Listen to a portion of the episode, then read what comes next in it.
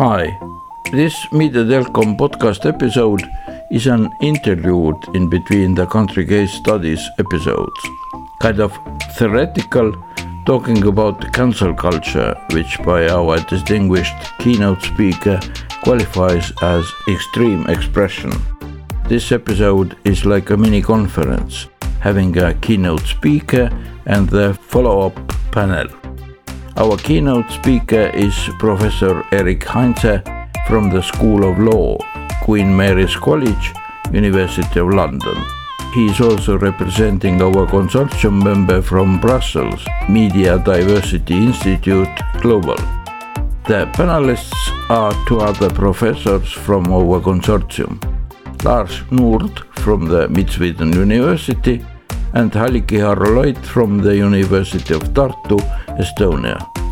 They reflect upon cancel culture positioned amid extreme expression and contextualize it within deliberative communication, which is the core concept of the Media project. It appears that in ideal, deliberative communication can handle extreme expression, including hate speech and cancel culture. The concept of deliberative communication would provide remedies to advance accountability for the general society in the social media age. Thank you for joining us. I'm Urmas Loit, the Mediadelcom Communication Officer.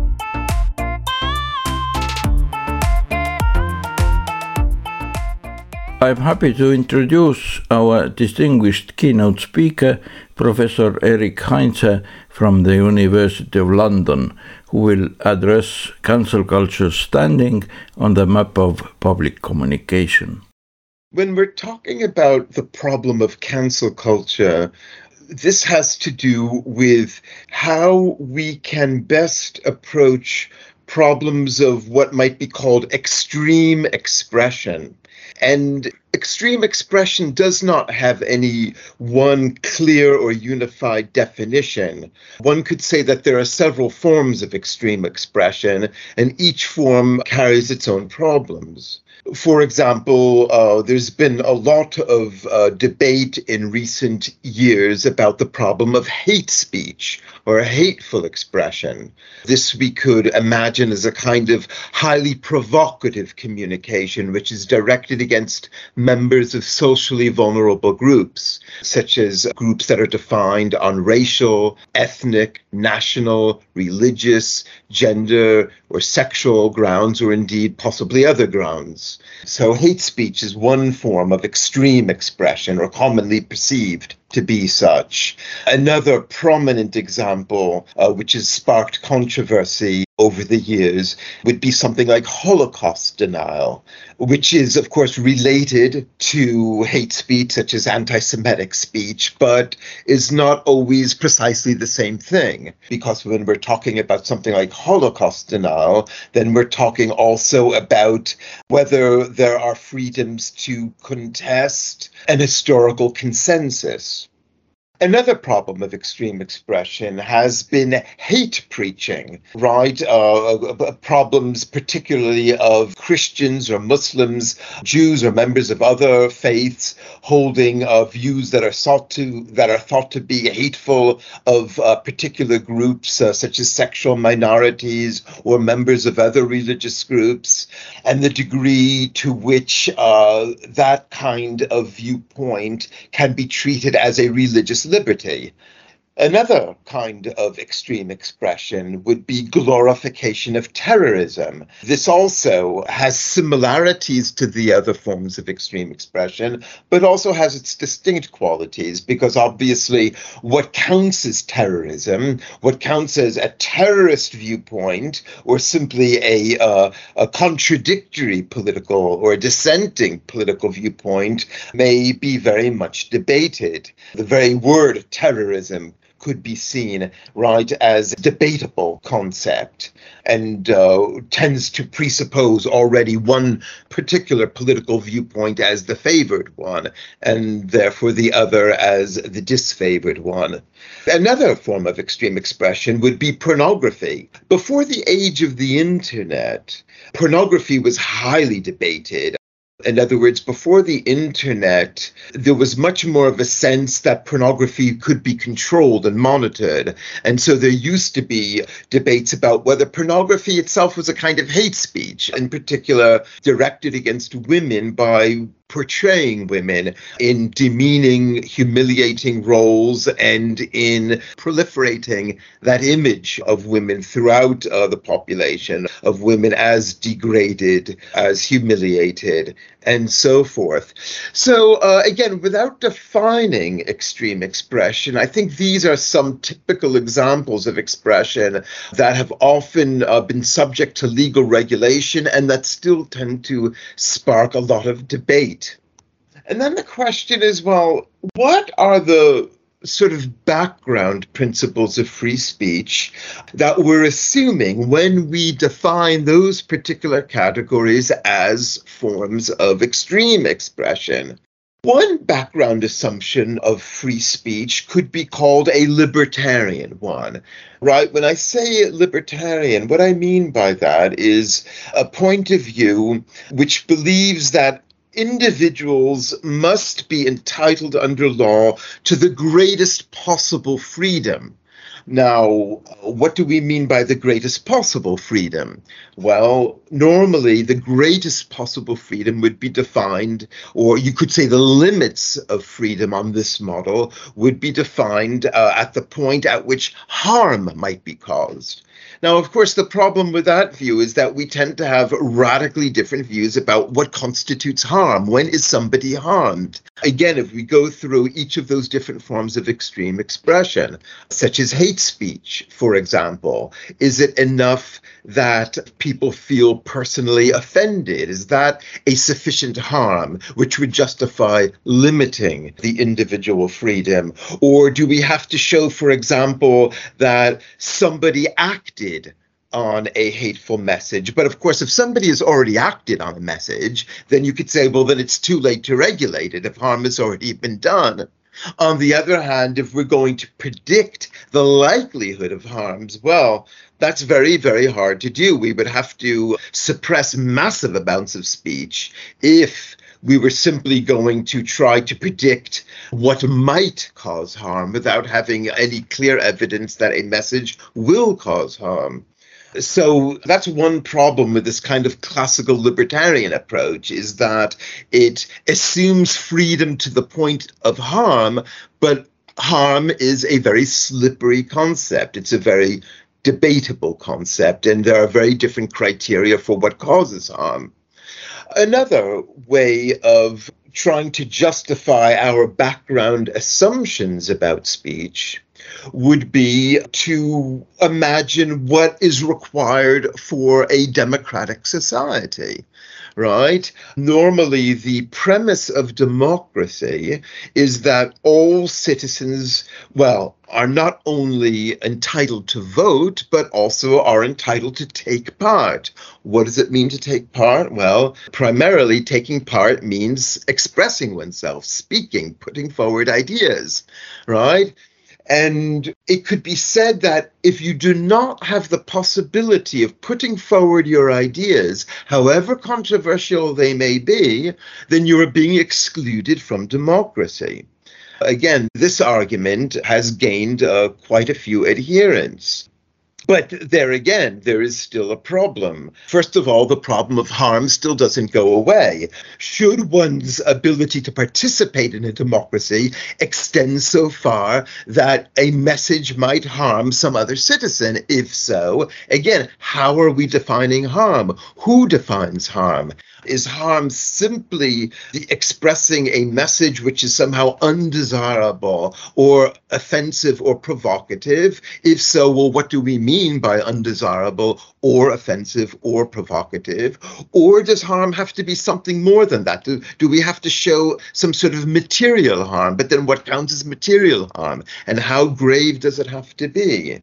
And then, of course, another problem with this kind of democratic model is that many people argue that democracy also means including those who are most vulnerable and not, in a sense, intimidating them, which it's often said coerces certain groups, particularly vulnerable minorities, into silence. And if they're coerced into silence, then, of course, they are not able to fully participate in democracy.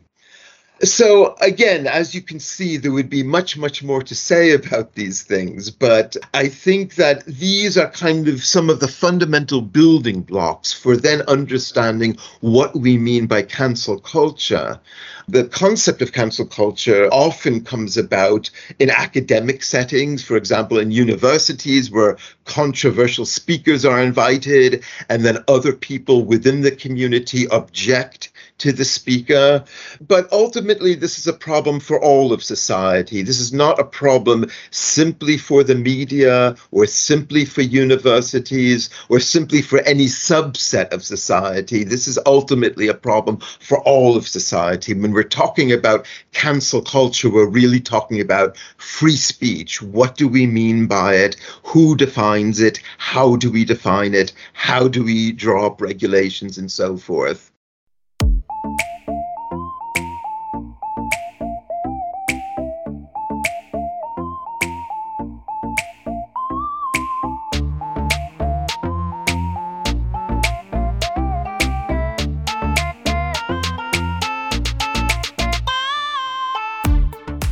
This was Professor Eric Heinze speaking. We shall go on with our distinguished panelists reflecting on the issue of cancel culture and extreme expression as such. Professor Lars Nord from the Mid Sweden University will address the subject. These topics are mainly socially relevant to discuss today and uh, the problems they define for democracy. We need to debate this widely and uh, to observe what is going on. What I would like to comment upon here is from a perspective of the research project Mediadelcom, how deliberative communication as a concept deals with this kind of extreme expressions, whether it deals with them successfully or not successfully, whether it has the intention to take away this kind of extreme expressions or if try to, in my way, allow them to exist. And from my point of view, you can see this from two steps. First of all, deliberative communication means that you are very transparent, you have the highest degree of openness, you invite every citizen to participate in discussions, and you don't check their opinions in advance, because then it's not really true deliberations. Um, people in democracies are free to have whatever opinions they have.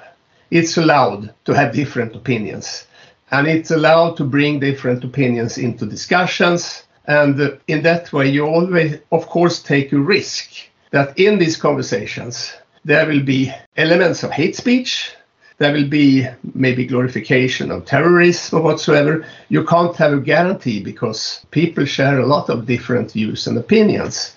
But the main idea of the is to allow people to bring in their opinions. And at the same time, everyone should have access to the arenas for deliberation. You don't say to a person who advocates hate speech that you should not have a broadband connection because you have the wrong opinions. On the other hand, you are allowed to participate, the infrastructure is there, so the structural conditions for deliberative communication allows everyone to participate. In that way, you can say it might be a problem when these kind of extreme expressions are popping up into discussions. But then, most important is the second step. Deliberative communication also demands a lot from citizens participating in these conversations.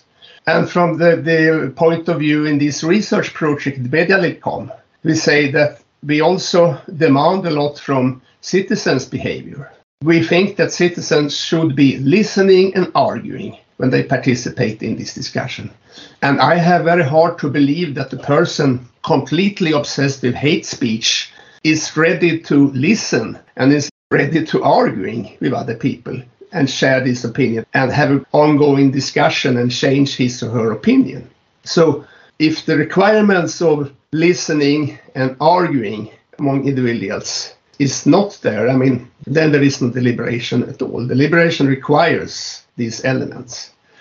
And deliberation also requires a kind of impartiality and non strategic behavior. If you jump into discussion just with blind eyes, just with the only idea to make other people change their opinions, and you are not listening to other people, then you are not performing in a deliberate way as an individual.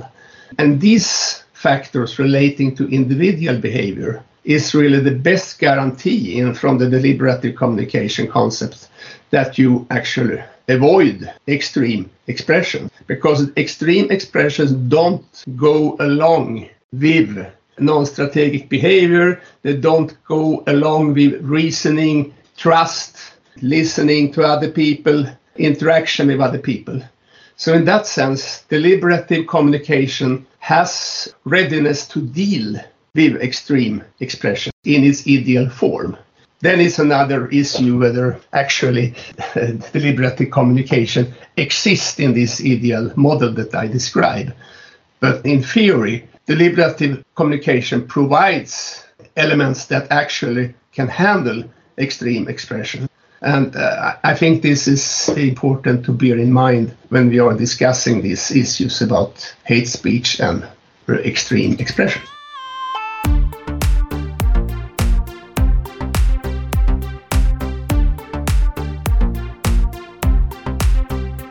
This was Professor Lars Nord speaking. Another panelist comes from the University of Tartu, Professor Halliki Harro-Loit. Extreme speech as well as cancelling culture has become more visible since social media.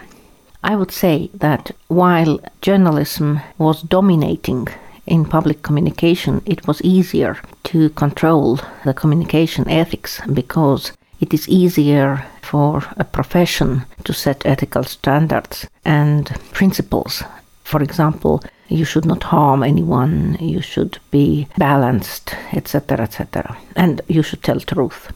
However, after critical turn, when internet and later social media enabled everyone to speak publicly, then problems with general communication culture as well as little awareness of communication ethics becomes more visible. Now, Mediadelcom approaches hatred speech and extreme speech as well as canceling culture from holistic point of view. It means that we do not believe that only legal regulation and punishments would help to improve the communication culture.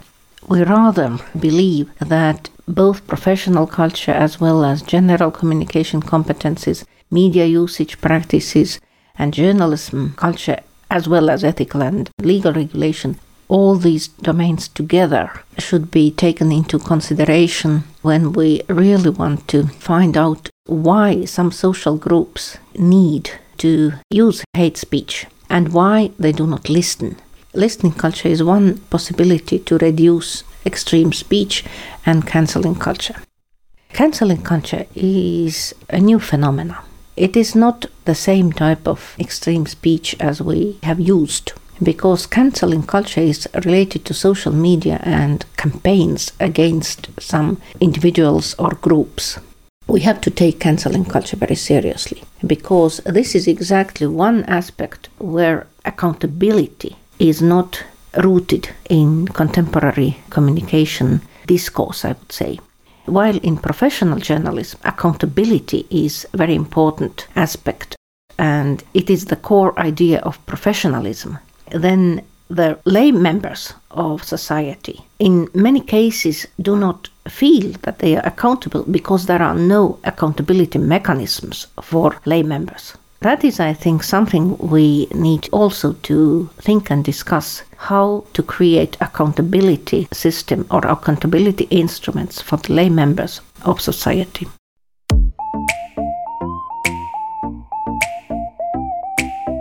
Thanks to Professor Halliki Harro-Loit. This was our mini conference upon cancel culture and its relations with deliberative communication the Mediadelcom project is working upon. Our podcasts will go on with country case studies presentations. We still have four country cases to go. So stay tuned to hear us soon. And of course, listen to our earlier podcasts.